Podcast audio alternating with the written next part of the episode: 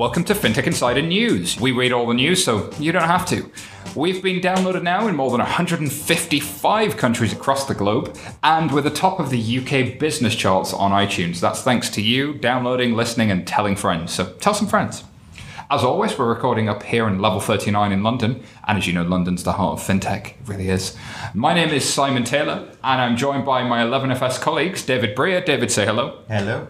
Chris. Hello. Mr. Chris Skinner, and of course, Jason Bates. Hello. And we have some excellent guests for our analysis of today's news. We have Monty Munford, writer for The Economist, BBC, Forbes, Fast Company, and of course the founder of Mob 76. Monty, say hello. Hello. Good to have you with us. It's your radio voice. I felt that. That was there's dulcet tones. Uh, we back with us. We have Megan Caywood, the Chief Platform Officer at Starling Bank. Megan, say hello. Hello. Good to have you with us once again. And of course, returning from our first ever FinTech Insider episode, we have Sophie Guibaud, the Vice President of European Expansion at Fidor. Sophie, good to have you. Hello. It's changed a bit. Been far too long Since the first one. Yeah. Yeah, that, that, it's been too long since we had you back. This this show has changed definitely, for, hopefully for the better. Alrighty, on with the news. And first up, we've got one in Forbes, written by Monty, who's here with us. What's what's this story about? It's it's the 10th anniversary of M-Pesa, and that's a great pitch to, to a journalist. It's just a hook, isn't it? You know, it's, it's, it's a thing, and it's probably a time, it seems that there's a sweet spot going on with all of you guys. I mean, I've been listening to you for the last 20 minutes, and it's like I'm totally out of my depth about what you're doing. and I feel like I'm talking to the people of the future anyway. You know, so I'll probably forget everything about fintech that I've written about in the last five days, intense. Um, but maybe you can help me keep the memory. Well, it, it definitely feels like, you know, I think the moment in time with regards to sort of M-Pesa, and actually it feels like we're definitely at one of those now in, in terms of everything that's happening across Europe, really. So the regulatory change and the everything that we're seeing from a from a technological perspective definitely feels very reminiscent of that, you know, perfect storm. So, you know, I, I kind of see loads of opportunities for you know people in the room like Starling and, and Fidor, but broader into to actually everything that's sort of uh, out there as well. So it feels like um, really you know not wanting to make it ta- sound too aspirational message to start on because we like to keep you quite depressed all the way through this. But you know the, the idea that there's this once in a lifetime opportunity for many of these organizations and I, I definitely feel like that you know it's um, the best time to be looking at this stuff and doing this stuff and really it feels like somebody in the mix here will um, you know definitely be making the type of impression that those guys did in Africa. Actually, I can give Monty an inspiration for a story later this month because I was remembering that um, Zopa launched. on that actually if Monty if you want inspiration of writing just go through Chris's back catalogue basically what I do honestly it's really it's really easy You're welcome to steal all mine. Yeah. that's not a problem. He- he'll send you a message telling you Nick all his ideas anyway so uh, 30th of March 2005, I remember we hosted at the Financial Services Club Richard Duvall, one of the co-founders of Zopa, and they were just launching on the 1st of April, good time to launch anything. And he was explaining the idea, and all of us were going, what the hell is he talking about? And eBay for money, you know, buying and selling loans and putting investments online. Um, but to me, that marked the first day that I actually encountered fintech because it didn't really exist before that. And that was the first time I heard something that was a radical new concept. And so to me, that's the 12th anniversary of fintech. Well, yeah, okay. Well, my mum was in Africa actually. I hitchhiked across um, Ethiopia into Somaliland, a non recognised country, in 2010. I was supposed to go down for the World Cup. Fell in love with Ethiopia. I was clearly born there, you know, three million years ago, blah, blah, blah. Uh, and then hitched all through Ethiopia into Somaliland, and I ran out of money, you know. So it's, it's an extraordinary place where you go into the into the capital, and it's like the Weimar Republic with people with barrows. Like you know, I had no money. I'd run out. You know, amazing Wi-Fi in the, in the capital. I rang up my mate had a stall on Spitalfields Market and said, "I lent you fifteen grand, mate, a year ago. I need a grand. I'm in the middle of Africa. I've got no money." Uh, and it was a wire service called Dahabshiil. And Dahab is Arabic for gold, um, like Western Union and all that stuff. So he rang me back about five minutes later. Said, "God, that, that was easy. You know, I paid thousand dollars. It was seven hundred ninety quid or whatever. Uh, give us a call back in five minutes to see if you got it." Before I called him back, I got a text message from the operator saying the money's ready. Went to this mad shack, gave him the phone with the uh, number or whatever code, gave me the dollars, you know, and then I took five dollars out of that money got two big bags of cash and uh, a couple of khat twigs, you know, narcotic to chew on. So they were in the back of my pocket. These two big bags of. That was my first experience of fintech. Yeah. yeah. I, I, love that that whole story started from. Obviously, I'm an Englishman, so I travelled for the World Cup. That was that. I didn't go. That was the thing. I, I loved Africa. So. And then you did it with narcotics. So there we go. Feels very appropriate. Uh, all right, so next story up, um, we've got one on Business Insider where the uh, German fintech startup Solaris Bank has raised 26.3 million euros and lands a Deutsche Bank exec as their CEO. So um, we did a Berlin takeover. I think it was episode 12 of Fintech Insider, and, and there was a lot of uh, a lot of Solaris guys on there, and really, really good, interesting organization. Uh, what do we think's happening here, Chris? Is this a sign of you know fintech maturing? I mean, 26 million is a meaty investment for a bank as a platform provider. Yeah, um, and and no, in that Atom Bank, when you look at it, it's two hundred million dollars. Um, but having said that, it's all about that. If you've got bank in your name, you ha- have a banking license. You've got to have capital, um, and so first and foremost, what they're saying here is having the capital to cover their core ratios that are assessed by BaFin in Germany to keep that license. But what's interesting about this move is that you've also got um, Bertelsmann as one of the key Series A investors, along with SBI Group in Japan. And a key part of what the strategy is now is to move into Asia. And when you look at what um, SBI Group have done before, um, the Japanese investment firm, they've invested in Ripple, in Kraken, in quite a few other innovative new financial companies. And Solaris, as one of their first European investments, shows that uh, things are moving at a pace. I mean, we like the guys at Solaris as, as a platform. You've got to bear in mind they're only two years old. Their platform has only been live since a year ago, last March, and yet they've already got 16 customers live on the platform in six countries across Europe with 80, 80 staff. And now they've got a new Deutsche Bank CEO, so they're becoming even more institutionalized. Yeah, and I think that's that for me is is what it, what's interesting about it is is not that it's 26 million, but it's 26 million after they've been around for about 12 months, or 12 months since they raised their seed round. So their seed round was 12 million. Their Series A is 26 million.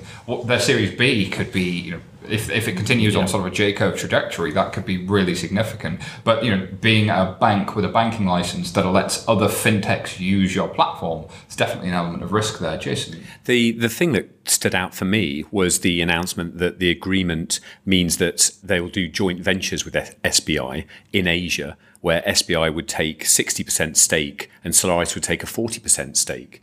So, you know, uh, it's one thing to grow around Europe, it's one thing to be a Berlin based European bank as a platform, but now this is going to Asia. This is someone essentially investing in a platform that could be an amazing business where it is, but then also taking it back home.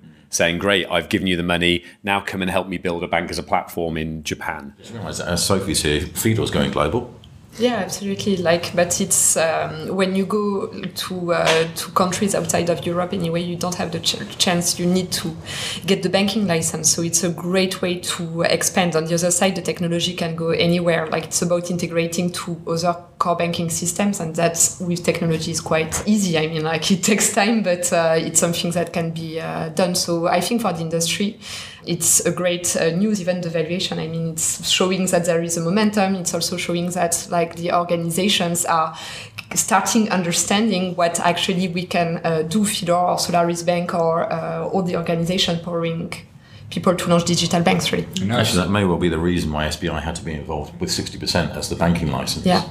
Yeah, that's that's super interesting. Uh, I think as a as a general trend as well as as well as that last piece uh, because we've seen that there were two ways to build a bank. There was either take longer and launch a full current account with a full platform behind it which is um, the approach some banks have taken or there's the other approach which is launch on a card first learn and then launch to something else. But we've seen in the last week that the card platforms can go down on you and aren't always stable so that potentially Solaris and Fidor and platforms like that offer these startups another route into the market. Um, and there's Mambu and there are others as well. Uh, so th- th- this man boobs.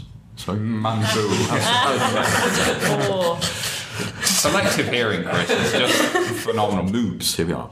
But I, I, did mention this when I spoke to not man boobs, but uh, the, the, but I mentioned the new way of becoming a bank as a platform to uh, Philip and Marco over at Solaris.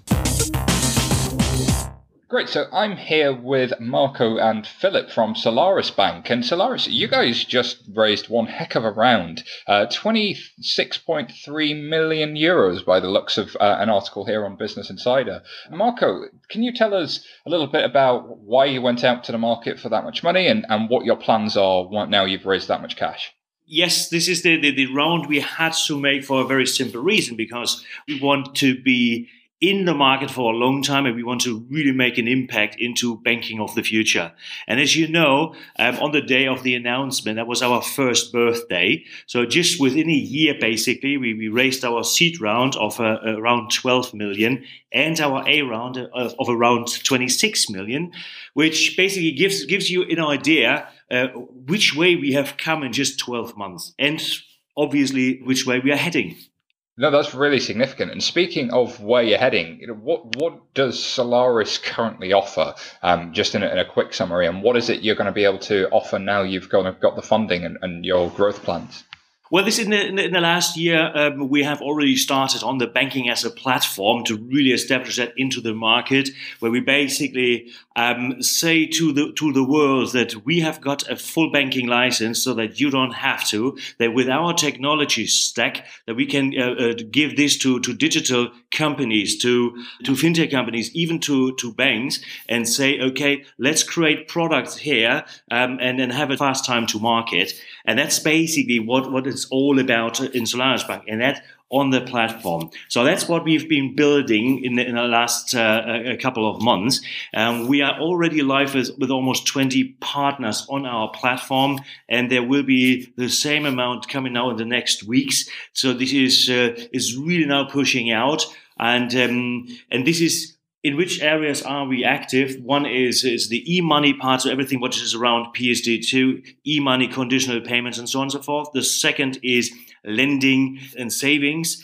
And uh, the third one, very interesting as well, that is when it really comes to digital banking, i.e., we are the, the banking partner behind all those fancy fintechs really want to make an impact in B2C world, in the B2, uh, in the SME world, where they really want to change banking forever. And they need a strong banking partner. And that's how we established ourselves. Marco, that's super interesting. We've seen uh, in the UK uh, a couple of weeks ago that most of the challenger banks, uh, so Monzo, Loot, uh, Monese, and a few others, had issues with their prepaid card platforms going down, and and that's you know that's what they were. They were prepaid prepaid card offerings that eventually they're looking to build their own core banking platform. And what you offer with Bank as a platform is is an alternative to having a card model. You can really be a bank, and you guys have a banking license as well, which which makes you guys a little bit different. So, um, talk to me about uh, the fact that you've got yourself as a new CEO as well, former Deutsche Bank executive. Uh, you know, what is the the ideal customer for Solaris Bank going forward? Well, you, you, just you just basically said that we, we have, uh, and Chris Skinner has written the, the other day in his blog about 57 banks or soon to be banks um, because they apply for banking licenses in the UK. That is a number which we will not see um, very soon in continental Europe. My advice is to rather concentrate on building a kick ass product for the customer and, and, and partner with the banking as a platform. And this could, could be us, obviously. That's on one side. Uh, when it comes to the products, what is what we are focusing on um, now is as, a, as an extension of this digital banking, which I've just uh, talked about. Um, we, we have partnered with MasterCard in a, in a strategic way that we do not just offer a prepaid card product, which is um, which, which has very often uh, been mistaken for, okay, let's get this fast um, in order to have some kind of, of a card product. But at, at the end of the day, um, the, the, the, card should be able to do much more as just being a prepaid instrument. And cards, by the way, is just the plastic we talk about today. Tomorrow, we do not talk about the cards, but via the tokenization about products where, where the card itself disappears, the payment action itself disappears in the, in the actual way of consuming or investing things. Now, and the third part you, you were, were talking about is Roland. We are very happy to, to get after uh, we have uh, taken on over 90 people within the last couple of months. Uh, we are very happy to have a third person uh, within the management board because un- uh, until now it has been just Andreas and myself, and now getting a third person on board is extremely helpful for us because you can imagine there's a lot of things we have to take care about now, which we didn't have to take care about a year ago. And this gives us again the chance for me personally to concentrate again more on the market, on the product, on rebuilding the perfect platform on one side. Andreas making sure that everything is running very smoothly.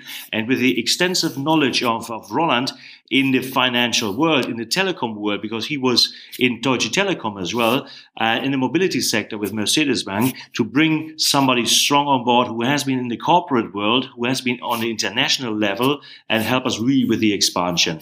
That's that's a very good point with the international level because uh, what you also asked uh, Simon is is where we're heading. And with the two new investors SBI Group from Japan and um, Arvato from uh, from Germany slash Europe um, we have two great um, expansion partners basically. So uh, Arvato and, and Bertelsmann as a European giant in the back uh, they will definitely help us to um, to be even stronger in the European market and and to you know focus within the next month on our European rollout. And then um, in in the future future, let's say maybe 2018, uh, SBI will definitely help us to enter the Asian market as well because they have been working with a lot of fintechs there. They have been uh, creating joint ventures with uh, international fintechs, bringing them into the Asian market, and um, and that's definitely uh, they're interested in uh, with us, and we're definitely very interested in, in doing that with them. Guys, um, that's all we've got time for on this news segment today, but um, I'm sure we'll hear a lot more from you guys at Solaris in the near future. Congratulations on the raise and speak to you soon. Thank you very much, Simon. Bye bye. Okay, so thank you to Marco and Philip. And, and, Chris, we've seen a lot of this in Europe, but we're still not seeing much in the US. I mean, could that ever change in the US?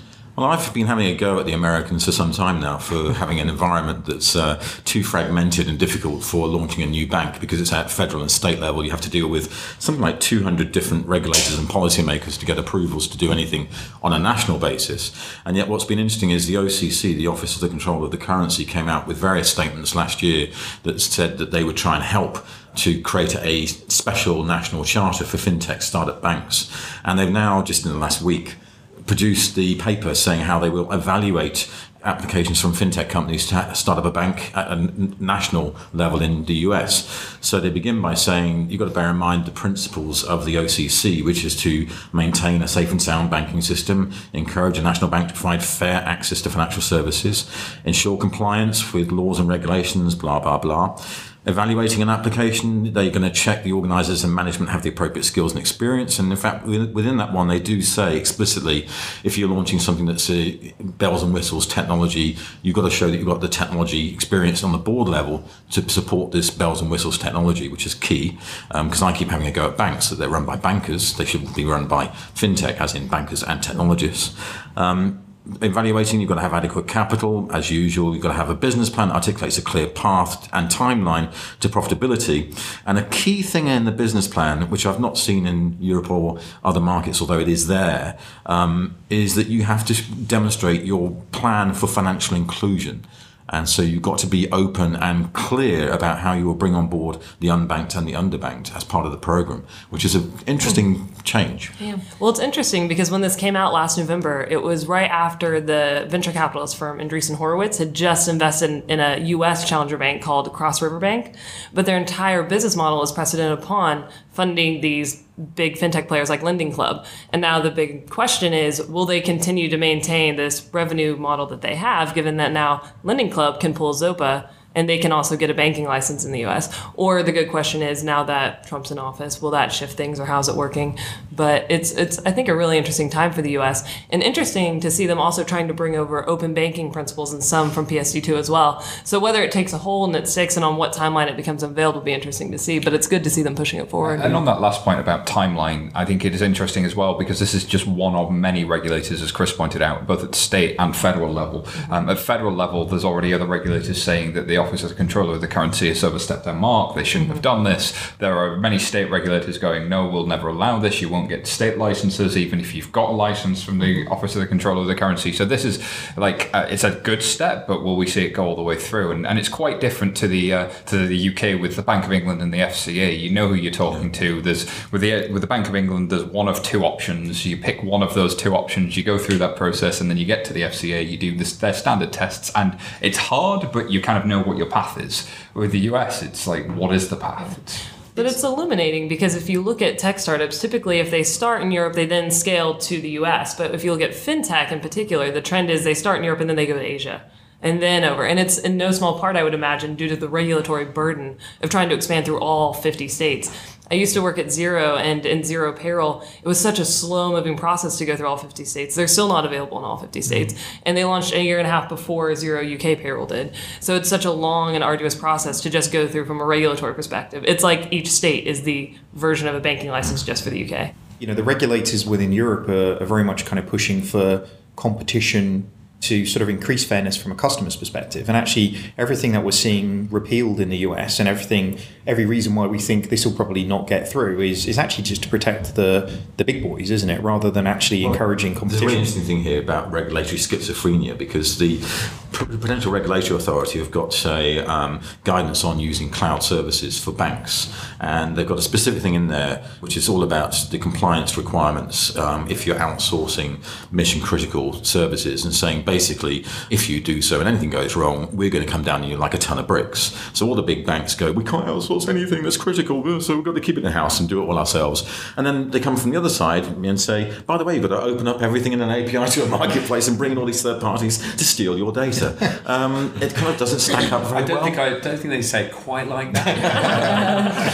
you can see why there's the confusion in the market, though. There is the there's the enforcement side, and then there's the uh, the kind of the policy side side of, of any regulator. And banks do typically find themselves caught between that rock and a hard place of like, thou shalt not mess up and thou shalt do things this way. But also, you know, we're going to open you up and we're going to make you, got to do things newer, but don't fall over. But do things newer, but don't fall over. It's, it's like light, dark, light, dark. It's, You've got to think any fintech of significant size in the US has to view this as a very small window to potentially get something particularly valuable. So it's probably worth applying, even if you don't intend to to do it eventually if you're of a big enough size because how many how many people are going to get through this? Yeah throwing some uh, momentum behind it some numbers behind it and actually potentially even some lobbying behind it that now is probably the time to, to try and get that over the line. It's a good point. I think we've been there before a bit though with the us you know don't underestimate them to get things done.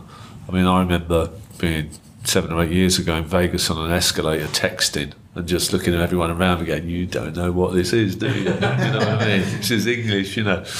And it all changed because of American Idol and that, you know, that changed and transformed it. So I wouldn't, that sounds to me like a cut and paste job, absolutely. But the fact that they've done it and they're realising that they're way behind, you know, I, I wouldn't be so sure that they'll, whatever the federal state levels of 50 licenses, as you said, I'll be watching that. So next story up is one in payments. Um, we've got one with um, Penta. Uh, Penta have been on the show a couple of times before. They're a challenger bank uh, based out of Germany, I believe, and they are kind of very much focused on small and medium enterprises. Uh, so this is small businesses that they're looking at, and uh, they're looking at cherry picking banking services. Uh, so all the things that uh, you might do as a as a small medium business rather than doing it just with one bank and only having so many services in there, the idea is that you would have Xero integration. So your accounting software would be baked into your bank account, and you might have money transfer services baked into your bank account so that you can pay lower fees for your international transfers than the bank might offer, for example. Really interesting idea. And I spoke to Lav, the co founder and CEO of Penta.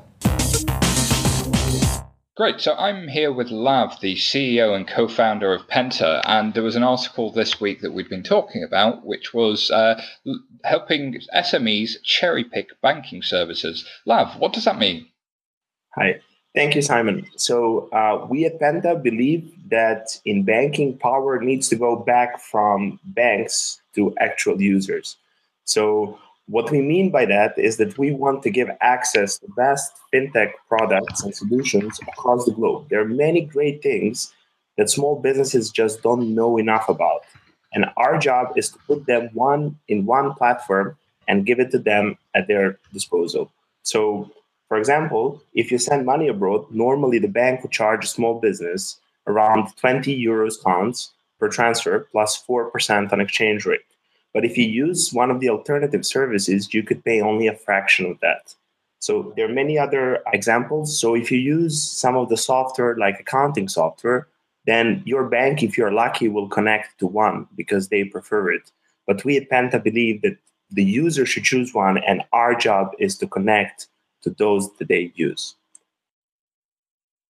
Uh, that's fantastic. And tell us a little bit more about Penta and your journey and uh, how you guys are getting on.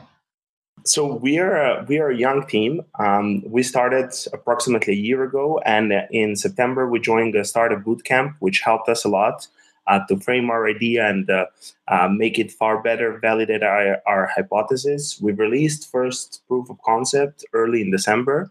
So we connected to the bank and we started making transactions, made our first user interface. But then from then on, we started uh, making contracts, first of all, with our bank. So with Solaris Bank, that will provide us with um, bank accounts and uh, uh, payment gateways, and then also with many other partners. And we are now in iterations, releasing new versions uh, every two, three weeks. And we plan to start on taking the first customers as early as June, July in our data. That sounds like great progress, Lav, and um, sounds like cherry picking banking may be something that comes to the SME sector very, very soon, and there'll be a lot of demand for it. Lav, thank you very much for being with us on FinTech Insider News. Thank you, thank you for uh, uh, letting me be here, and uh, looking forward to share some good news soon.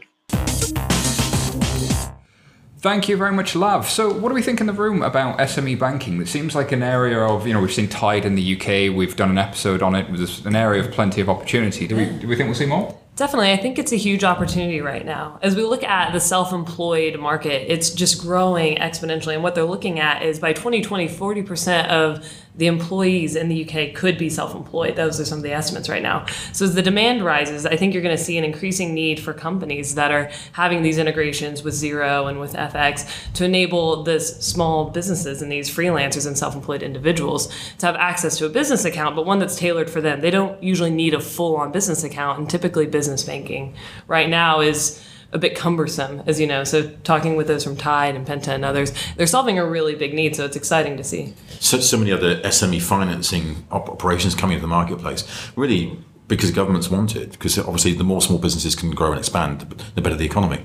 Mm-hmm. Echoing on uh, on what Megan is saying, there is also the under-addressed market of startups because, of course, there is self-employed um, growing, but even as a startup, like I, I, mean, I've been talking to so many of them, experiencing what the process to opening an account and providing with a business plan and like taking three months to open the bank account. I think it can totally be solved by technology, and it has been massively under-addressed by traditional banks up to uh, now. So there is massive room on the market, and even if you look at Europe it's not only in the UK, in Europe, there, there's nothing. So it's really good momentum now.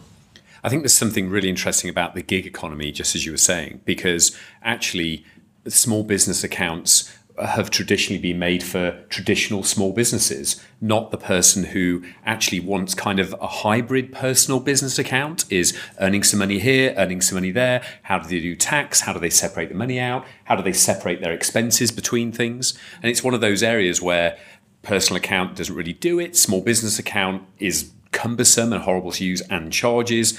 There's there's an interesting market opportunity about the middle ground, somewhere where there isn't a traditional financial product at the moment. Indeed, yeah. huge gap in the market, and actually, as, as Megan says, that is a, a, growing market. So if there are going to be more people moving into the gig economy, that's definitely. Yeah. I haven't seen a product that's live and in market that really meets that need. Because what you see often is what self-employed or small businesses, like the micro businesses, do is they don't need the full-on clunky commercial banking Absolutely. that they have to pay for. So they actually just end up using their own personal current account. But then they end up with all these mixed transactions and then it's hard to clean them out. But then they Xero, thankfully, has built out these awesome APIs, so you can integrate that in really easily. So here comes a startup, makes it really easy to all of a sudden sync your bank with Xero and all of a sudden you mark it as expense, automatically flows into Xero and bank rec is even easier than before. And that's exactly what I do. So what do you yeah. do if you're a big bank? Do you build Xero? Do you buy something like it? Do you because in the end, what we're saying, I think, is that a balance and a statement is only the start for business banking. You know, it's all about cash flow,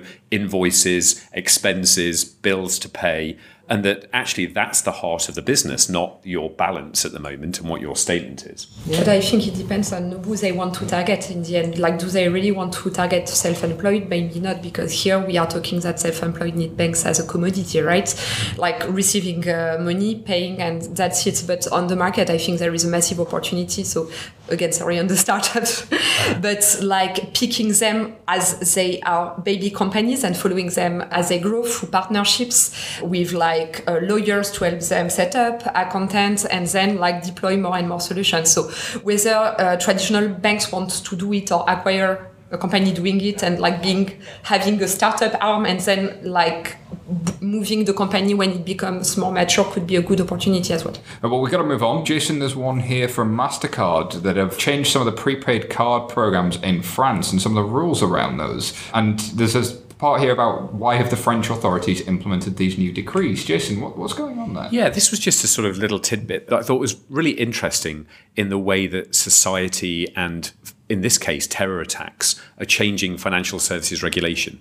So these are some guidelines that really state that following the Paris terror attacks in November 2015, the French authorities have been working on tightening national law with respect to prepaid cards. And I've heard sort of in the industry that there, some of the terrorists involved in the, those attacks uh, after applying for a wide variety of cards, eventually got accepted to a particular scheme. That then they use those cards in in financing the uh, the attacks, which is obviously horrific.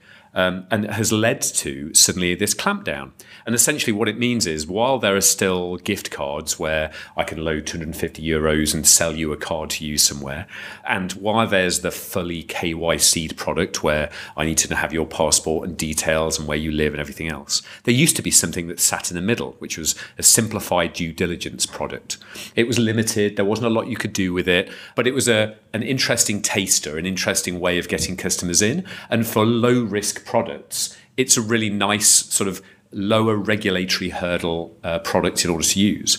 But because they've been misused by you know an extremely small number of people, the regulations come in and gone pow. Right, that's it. I don't know what you guys think. Absolutely. I think um, it's something that uh, was actually uh, addressed before uh, by the UK because the ceilings were actually like since the beginning lower. But in France, there was this EU regulation of up to 2,500 euros. You didn't have to do much due diligence. It was uh, about maybe receiving a transfer from another uh, European account, uh, like just very limited. And it just shows that it's a bit risky because uh, because it has been possible. Another thing that actually uh, Mastercard didn't push very much on is that now it also addresses commercial banking. And one of uh, the things that i find interesting is that commercial banking business prepaid usually you don't need to do uh, employee due diligence because it's the money of the, the company. And what the article seems to say is that now it also addresses that and employee like you need to do the, uh, the due diligence of the employee as well. And i think it's something that is really changing but there's a, there's a squeeze going on because on one hand, it's you know we have to protect against terrorist financing and, and money laundering, but on the other hand, we don't have that uh, digital identity that makes makes it all so easy. So in in some ways, we're we're making it harder and harder. Uh, the the customer journey is getting more and more difficult in order to get the increased security. There's there's a rub. There's a rub. And all the more, by the way, in France, where like the we cannot do the same KYC as we do in uh, in the UK, right? right. it's like not the same journey uh, journey at all. So it's just like probably preventing some nice fintech to, to launch with an easy customer journey. The European countries are really struggling with this, but I look at, say, a China or an India that has um, national identity schemes that could very easily sort even Estonia, that, that have a tool to be able to resolve it. And yet, national identity schemes and cards have been rolled out throughout Europe a number of times. And it's not that, that nobody's tried to do the identity schemes, it's that nobody's done them well. And actually, this makes, and then KYC becomes like the Higgs boson of the whole thing. It's like the problem in financial services. Like it's it's the keystone. Like if you can get KYC and AML right and make it easy, then the whole industry would change. But it's also by far the hardest problem to do well. It's not having a program to do it; it's doing it well that seems to be the key. I was talking to one of the distributed ledger companies that's focused on AML and KYC, run by someone who's formerly with a large bank's um, head of global compliance and AML. Uh, he said only 2% of the $1.7 trillion per year that's money laundered is tracked and traced. Wow. Which is like, what? So I said, send me the evidence, which he did. And uh, I was shocked to find, yeah, it's only 2% of $1.7 trillion that's actually tracked and traced. And his belief is if you can digitalize all of this stuff, then 90% will be tracked and traced. You'll still have stuff in paper and cash in the system somewhere. Um, but it is amazing that, you know, everything is so darn difficult. And we've said it's darn difficult for you know, decades, and yet we've never cracked this problem. And But then, if we crack the problem, we wouldn't be able to whack the banks quite as hard when they fail, would we? And We do like to whack a big- bank. Yeah. So then, then having said that, Megan, I see that the Starling API set that you're, you've made available for the uh, hackathon that's coming up includes a, a way of getting customer data back, including name, address, their age. Do you think PSD2 and APIs uh, will actually help solve that identity problem? Um, I think it has the opportunity to, but I think it's such a big, hairy problem that just PSD2 on its own and opening up this information won't. Because still, even once you're able to access the APIs, it's not just everyone can access them. You still have to go through a regulated process. There's still an application. There's still various hurdles that you have to jump through, but there's still more information that you'll need to even glean from that. I do think there's an opportunity for banks, being that we've gone through KYC and AML for everyone. So if we want them to be able to log in to TransferWise with their Starling ID, then that all of a sudden could be very easy. So it's like the Facebook API, but for banking. So given the right player, someone who's interested in this can take advantage of it. I think there is the opportunity, but it's who does it, who does it first, and who does it really well. I've also And I- had two really good ideas um, about Don't give them away for free. taking notes, taking notes. not, not whacking my bank, but um, two really good ideas about how, how, how to solve digital identity. Because in some ways we come from it from the wrong view, which is from the traditional view of how to onboard customers and KYC. But, you know, my digital identity is for Facebook, Twitter, and LinkedIn, and so there's a bank in Brazil that's using that as their method of. Uh, including other documentation, but that's a key part of onboarding customers to say, are you really you? You know, how, much of a history do you have on, on social media? You've got to show that to us, and we've got to really validate that as part of the process. And then the second uh, great idea, which I heard just this week actually, was the regulator saying that they will do the KYC and they will do the AML. They will interview people and see them face to face, and they'll do it once, and then they'll make that available to any bank that needs to access it thereafter. Wow. There. Well, you think about nearly every single fine that's come at a bank in the past decade, it's always been that you haven't stopped money laundering because your KYC processes weren't good enough. And now the regulator's going to take that on? Really? In one country, I've, uh, they're talking about doing it. Wow, that's huge. That's absolutely huge because there is this like self-reinforcing the system doesn't work. So the regulators push for better paper processes for people to capture the paper in a better way and show us how your processes with other people, how they capture their paper, will work better so that everybody captures the paper that nobody can see. Like this, it's just daft. It's just utterly stupid. It's a paper trail. But it's a paper trail that breaks, right? So the, the way it works at the moment is if I'm a bank and I'm relying on a bank in Cambodia, I have to go visit them, take 20 staff and watch them do their paper trail. I never get to see any of their paper trail, and if something goes wrong, I ask them for a paper trail based on some reference number that we both share. And if by some miracle they can find their paper trail and match it to my paper trail, then we catch the bad guy, but that only works 2% of the time. Like, to, to- this is just ridiculous. Anyway, I'm going to move on because I, I thought, I thought at the end of this, I thought at the end of this one it was going to be, and therefore a distributed ledger. But uh, You guys can make your own conclusions about what the answer is. I'm just going to tell you what the problem is. I love the fact that you've now just stopped mentioning blockchain like just before you would normally do it. It's like you're just stopping like I'm blockchain inspired. ta- tantric blockchain, I like it. Distributed blockchain. That's all I'm saying. Uh, but we better move on because in the Independent, Chris, apparently banks are getting bigger, not smaller. Clearly, they learned nothing from the 2008 financial crisis, especially about the KYC procedures. This could be the whole episode, just to warn you.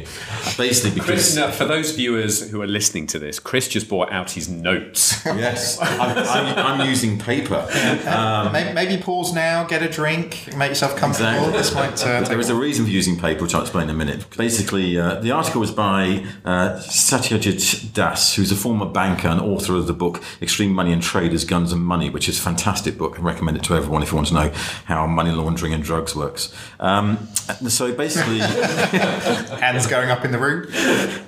He's talking about the fact that um, leading up to the financial crisis and collapse in 2008, all the big banks were getting bigger. We all know that they're too big to fail. And there's a great quote from Mervyn King at the end, uh, former Bank of England governor, saying that um, it is not in our national interest to have banks that are too big to fail, too big to jail, or simply too big. And yet they've got bigger, and they're getting bigger all the time. Um, there's some stats here, for example, that in the US, since the crisis, the sixth largest American banks have actually seen an increase in their control of US assets by 40%, and they now own 70% of all the assets in the American financial system. Um, and there's been an increased con- concentration as a result of shotgun mergers like uh, JP Morgan taking over Washington Mutual and the effect of new capital and liquidity regulations which actually favour the large banks. Now, the reason for the paper is that I've got the Handelsblatt Spring Journal, which um, is only available as a magazine. You cannot find it online. In these days of uh, modern internet, there's so many mag- magazines being produced by certain journals, like Bloomberg's another one. They had a great one on uh, Women's um, Independence Day, which was only available as a printed version, which I picked up. Do you pay extra because of that? Is it like a commemorative edition? well, well, actually, I, I framed them uh, uh, on my wall at home because, like, things that no one else can ever get. Um, but in this case, it's talking about the German banking system, which I didn't realise had a massive exposure before 2008 to the global shipping industry, and the shipping industry is a train wreck, well, shipwreck rather, um, which is um, because it's completely collapsed in the last decade, and all the German banks are worrying because they hold 90 billion euros of shipping loans, which are not performing, as in they're not being paid back and they're not getting any interest on that. And we know about the Italian banking system having a problem with non performing loans. I didn't realise that they've got $349 billion worth. Um, sorry, euros worth of non-performing loans. France has 167 billion euros worth. Spain has 136 billion euros worth.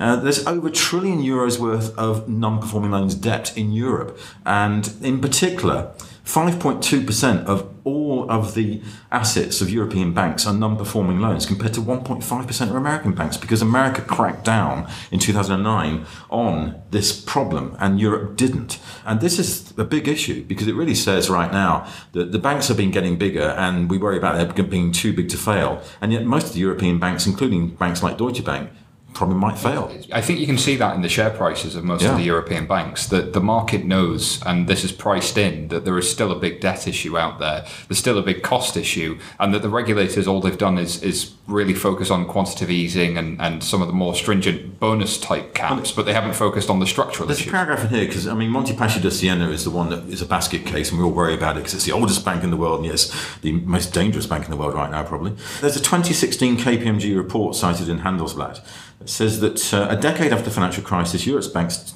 still carry a trillion euros worth of non-performing loans, which is three times the number in America. In Italy, where the much publicised woes of the world's oldest bank, Monte Paschi di Siena, have threatened to bring down the entire banking system, a full 15% of their order book is non-performing loans. But that is trivial compared with Greece and Cyprus, where it's 40%. Jesus. Yeah, that, that was my reaction. Because I've not seen this covered in other media. But I, I have spoken to execs who have hinted that they see massive problems. Like big banking execs, big banks do give you that look and say there are some big problems to come.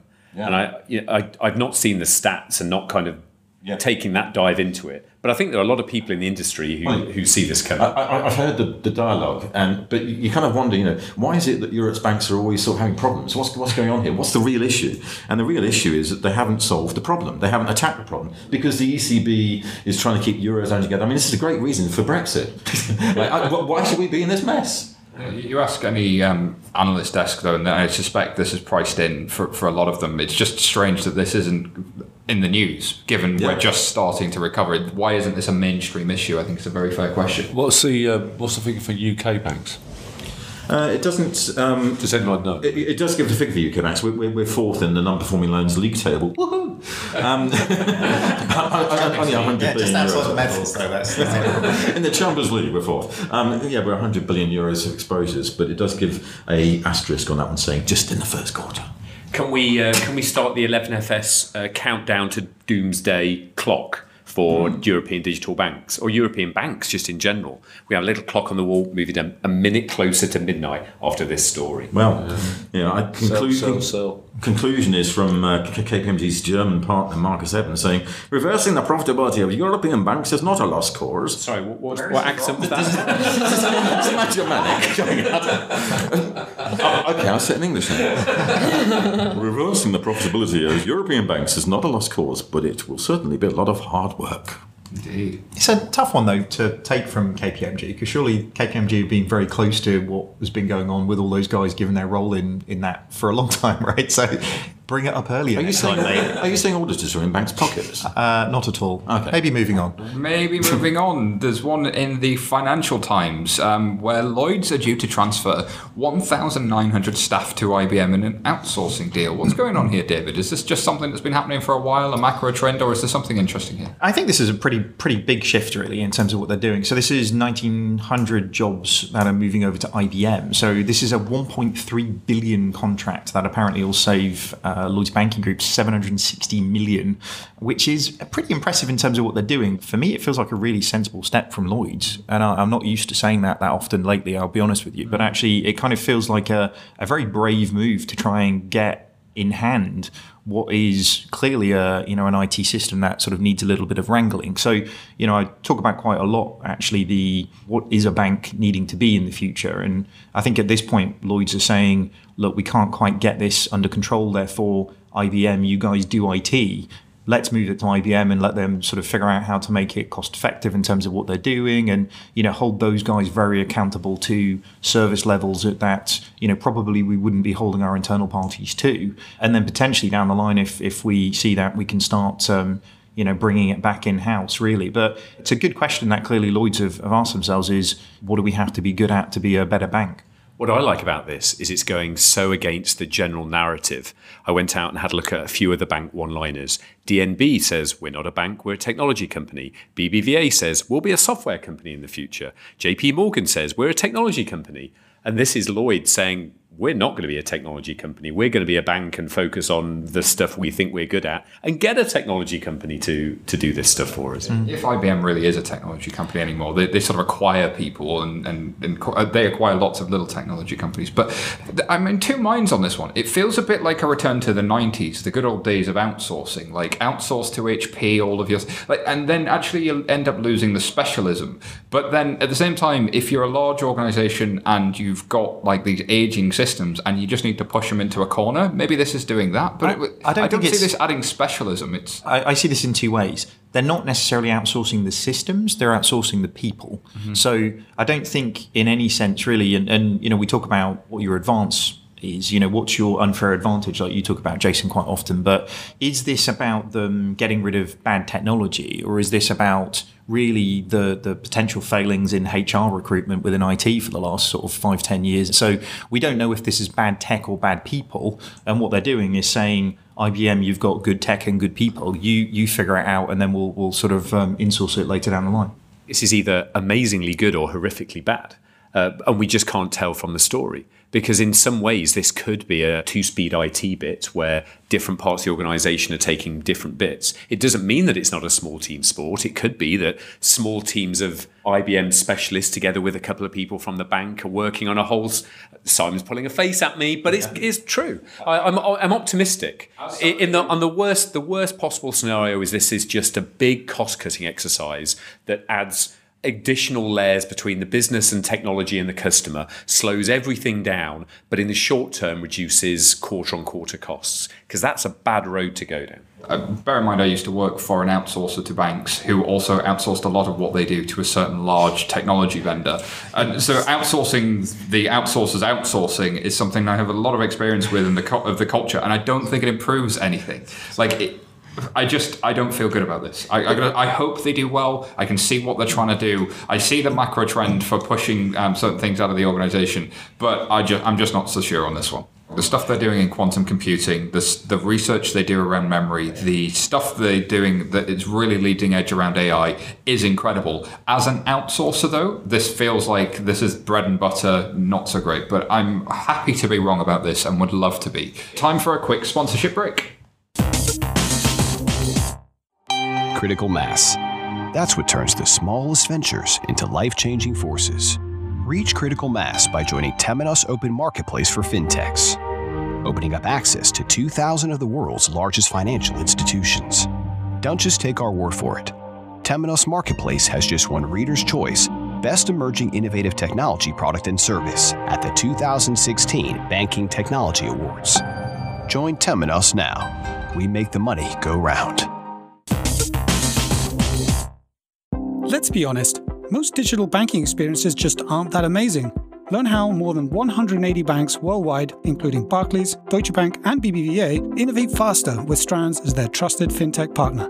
To find out more, visit strands.com today. Thank you very much to our sponsors. And next story up, Jason, there's one here in City AM saying the digital challenger bank Starling is launching in beta, but I, I think we should throw this one to Megan first. Yeah. So Starling Bank, one of the leading UK challenger banks, mobile only, mobile first, has launched their beta. So technically last July we got our banking license with restrictions. So then we launched. We started having users on the platform, um, introduced Mastercard debit cards. We rolled out faster payments. But today this really unveils the next step, which is opening up to a wider audience, which is something that we're really really excited about. So we've launched that. Yesterday we also announced our partnership with TransferWise. So they will be offering our foreign exchange um, from within the app. And then we're also having, um, we were chatting about uh, the APIs and the platform um, launching soon too with the hackathon. So it's all happening right now. It's a very exciting time. Obviously, these products develop and iterate as they go, and especially in betas, you often start with a smaller group of set of functionality and expand. But obviously, with a current account, you've got overdraft lending, direct debits, faster payments, account numbers, and sort codes. Is that all available from the start, or do you build stuff on as you go? Yeah, so that has been available from the start. We've still been working in agile, continuous delivery, releasing daily, but it's been to a small subset of alpha users. So now we're going to keep adding on to that. That's all available today, all of the real time notifications.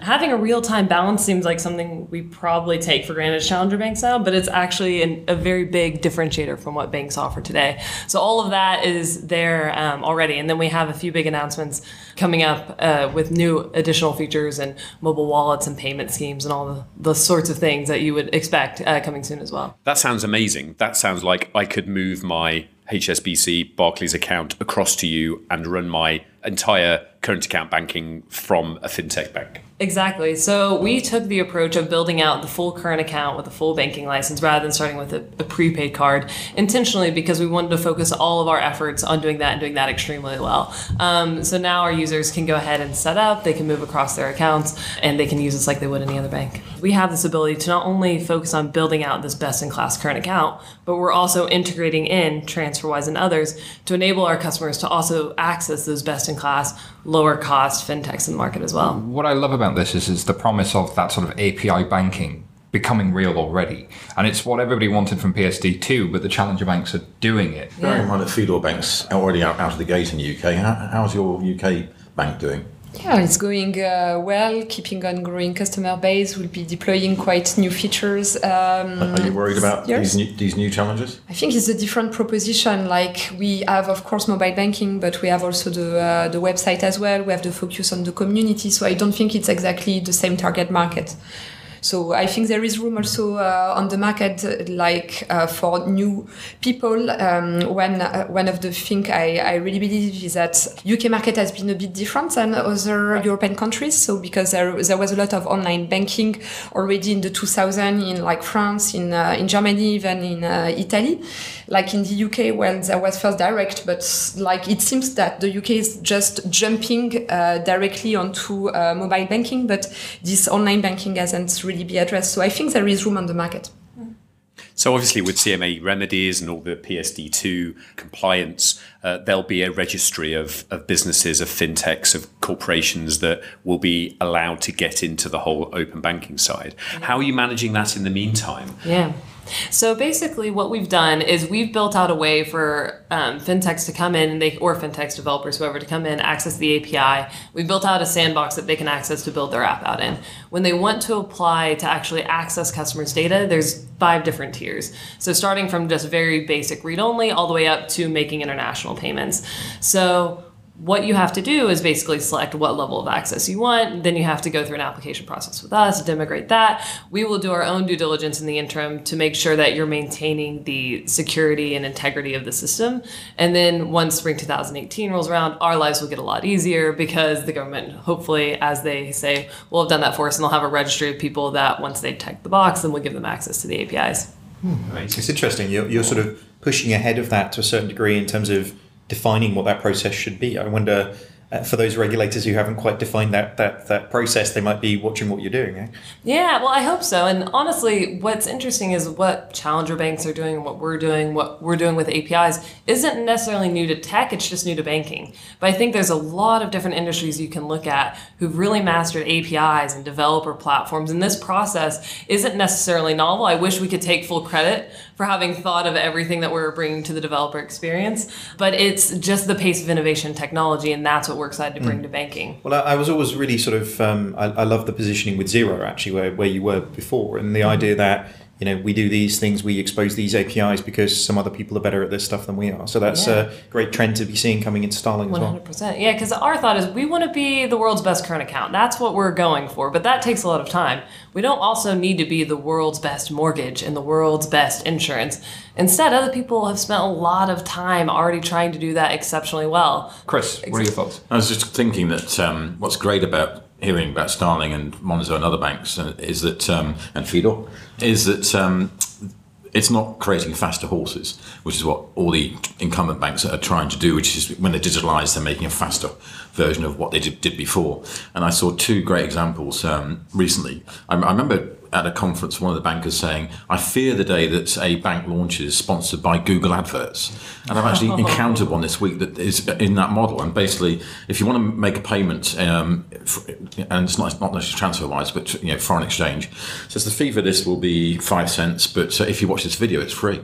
And the bank doesn't have any charges. They, they still get their five cents, but from the Vodafone or whoever is, is displaying the advert, which is a fantastic idea. Super interesting point, Chris. And I mean, the other one was Capital on Tap, which is um, I, I just opened an account with them actually. It's going back to small business funding, which is um, it's 149 pounds to, to get the card, and the card gives you instant credit. Um, they, they make the decision within two hours, so I've got 8,000 pounds worth of credit available.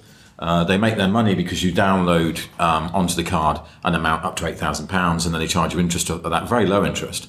But again, it's a different way of thinking, which is as a small business, um, it's, like, it's, it's almost like covering you for those times when you don't have enough credit in the account, which for a lot of startups and small, and small businesses, it's a fantastic idea. It's also bizarrely sort of reverse to how most banks think about the business model, it, which is uh, how am I making money now and how will that change, rather than how are digital business models working?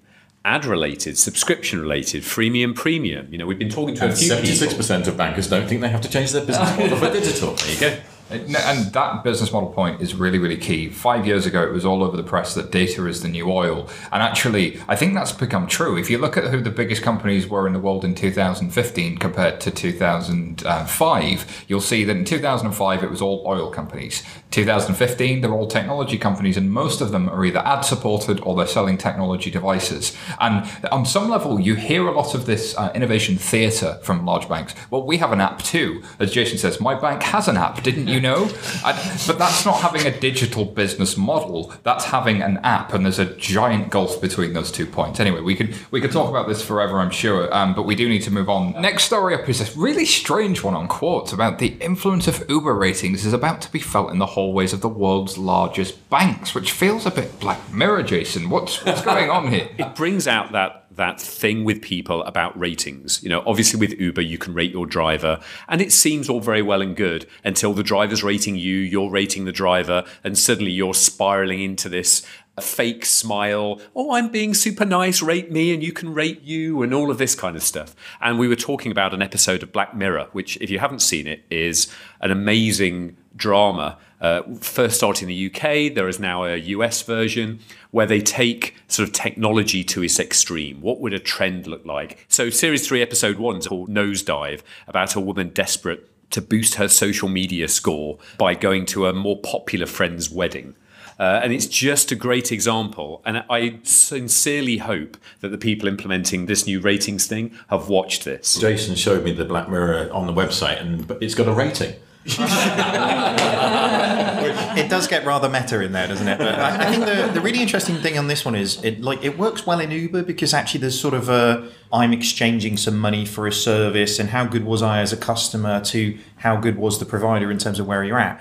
You know, the hierarchy within financial services organizations surely is going to screw this one up really quickly. It's like I have a meeting with the senior guy and the head of IT I'll be damned if I'm one starring that guy, I, no matter how much of a dick he is, because it will be like career suicide, right? So, you know, I kind of feel like there's a there's sort of nuances in this process that actually make it really, really difficult to implement. You know, unless there's some ranking, and I, my mind sort of went to your rating really depends on how much you care that that person rated you a thing, which oddly sort of mirrors the Black Mirror episode really, really nicely. So definitely go and watch it. But you know, I, I was like, does like clout come into this somewhere? Because you kind of have to have some sort of credibility metric. But I think this one's going to be really, really, really painful. I think they should be looking at rating their customers in a different way.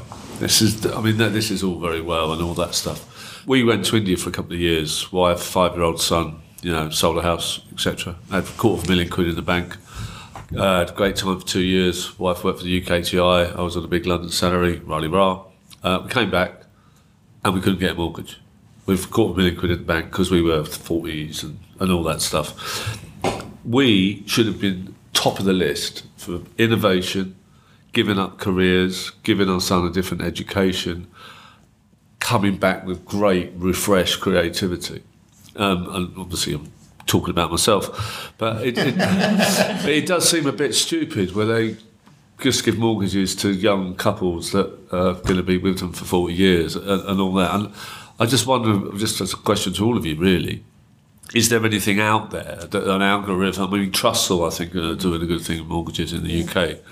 Is there a way out there of, of you know real proper data on people and not just their age and their definitely isn't. I think that's that's a big problem. You know credit credit scoring is is kind of almost like you have to be in the cycle of debt to have a good rating to to really sort of appear on that. And and that's a you know definitely a, a big problem. Actually it's one of the things that M-Pesa actually did quite interestingly in in africa is is building kind of that alternative way of gaining that credibility and actually gaining a track record of repaying loans. But in the uk it seems other than you know really fun adverts coming from ClearScore and whatnot, then it feels like there's uh, not really the, the change that we need in uh, in that market. Well, there are a few really interesting emerging startups though that are trying to tackle this issue, and what they're looking at is how can we give someone a credit score but based off of do you have a college degree? What is your social network like? It'll analyze the number and the diversity of contacts you have on linkedin. But they're looking at are there other measures to figure out whether this person is capable of paying back a mortgage other than your existing credit score? Because it's hard because there's a lot of really good use cases where this is difficult currently. In Sibos 2009 when Innotribe launched they had a number of workshops around um, coming up with ideas and the idea of my group was to create a trust score based on behavioral metrics in social media, along with your financial history. And that way you can actually give uh, a student a credit um, rate, rating purely based on their social media behaviors and their influence in social media.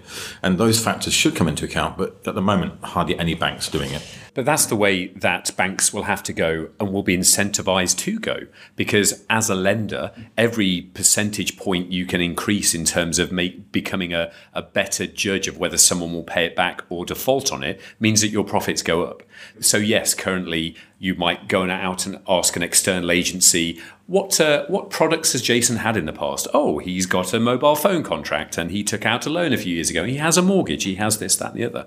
But compared to knowing where I spend my day, what I spend my money on, where I live, where I work, and a thousand, ten thousand different data points, the ability to create new models of risk based not on whether you've had a loan and what your one point of salary is, you know, create something very much more rich, but needs training and so currently, the big banks don't have the ability to access, aggregate, process that data into great risk models. And so you'll see new lenders and new startups and new challenger banks come along that will be training their models until it beats the previous model and the previous, you know, credit scoring, and then they'll they'll be away. Well, I would just, I mean, add to like Starling, you know, one of the questions. I mean, I, have I've now made money, and I'm never going to see a fucking bank again. You know, that's that's it. Fuck them. You know, uh, after that experience a few years ago. But one of the questions that was always asked was, "How long have you been with your bank?" You know, and that was always quite good for me because I've been with them for 20 years or whatever. So, well, the rest of it can be covered up. you know, li- living differently. But that would be a question for Starling. You know, how long have you been with your bank? Like a week I've just moved to Starling. Well, we also, What's their attitude going to be? Well, I think that there is some advantage of having one a number of challenger banks that are coming to market right now. So kind of a rising tide lifts all boats. So that helps. There's also the fact that us as well as I imagine a number of other startups like we had mentioned Monzo that has the prepaid card, but one of the things that we're looking to do is make it meaningful at each step of the journey to use Starling even before switching your entire account. So that way you can get started, you can try it, you don't have to switch over, make it your full current account. So that way if you want to use it in tandem with your existing account for purpose of applying to a mortgage or something, Yeah. then that's fine. And we understand that as well. And so there's a certain tactics with getting people to fully switch over that, you know, you can kind of help them ease them into it with giving them meaningful um, uh, steps along the way. Yeah, leveraging on Fidor experience, it's exactly what happened when we launched back in 2009. Like we never uh, put as a thesis that we would be a primary uh, bank account. We never pushed that in the marketing. It's more about you try out, you uh, you see, and then if you like uh, it, then you switch. And I think now the data is 50% of uh, our clients are using us as primary banking accounts, but it has never been the main thesis. So like at this stage, on top of that, account switching was not really existing. Now it's coming up on uh, on the market, but like it's about building the trust step by step with the client, showing the difference through the technology, but also customer service. We see that at uh, Fidor, it's also a lot on customer service. I think that's definitely a, a big part on it. And actually, the technological approaches to onboarding customers today are so different in the challenges that we're seeing coming through. So, you know, the idea that within a big bank, it's kind of you've got a, a person who's a gatekeeper deeming you worthy or not to, to sort of get into it. It feels like it's very archaic in terms of the, the models that you would expect from technology players. So it kind of feels like anybody can download an app in Monzo's case or getting on a, a, a list to kind of start getting accounts and things. Whereas actually, and you progressively open up things to them. You know, there's no one size fits all risk model in, in this process. So, you know, I think it's um, definitely kind of evolving in many places. So speaking of that, um, I worked quite closely when I was at the Barclays Accelerator with Aire, AirScore. Um, and those guys, um, Aneesh Varma and the guys down at Aire are absolutely fantastic. And what they discovered was that typically banks ask more or less the same questions every time you open an account. So their whole thesis, whilst they look at social media data, whilst they look at other things, you know, your background, they just ask more questions. And it turns out if you ask a little bit, the, the questions you need to ask the most are about financial behavior. When do you get paid? Um, what do you do when you get paid? Uh, do you struggle to manage your money? And it, people tend to answer those honestly, and they tend to be really great indicators of whether or not you're going to be a risk or not. So it turns out that uh, we also looked um, at a number of industry stats and, and ac- across the industry level we found that the UK high street banks for credit card products, out of 10 customers, two will be turned down just because a bank doesn't have enough information about them. But one of those two people, so one in 10, is perfectly creditworthy. So you're turning down one in 10 customers that's perfectly creditworthy just because you didn't ask enough questions. If I'm sitting in a bank and I'm hearing that, I'm thinking, well, that's bad business, especially in the credit card division, in which surely you want to be growing right now, whereas, you know, versus a current account business. So things like Aire, and there are, there are many other products out there like it, seem to me as the absolute ultimate no brainer. I'd love to think that in between all of those questions, it's like, uh, so Simon, what's your favourite colour? Where do you live? What's your favourite movie? Will you default on this loan? Yes. Oh no, you. well, what is your favourite colour? Cool. Okay, so that's all we've got time for on FinTech Insider News this week. Uh, it just remains for me to thank Monty. Thank you for being with us. I've learnt loads. And of course, Megan, thank you for being back with us. Thank you. Uh, Sophie, always good to have you. Likewise. And the regulars, thank you so much. Alrighty, so thank you for listening. If you like what you've heard, subscribe to our podcast and tell some friends to subscribe if they're into fintech. And don't forget, we'll be at the Innovate Finance Global Summit in April. Fintech insiders who want to join us can get 30% off tickets with the discount code FinTech Insider. Until next time.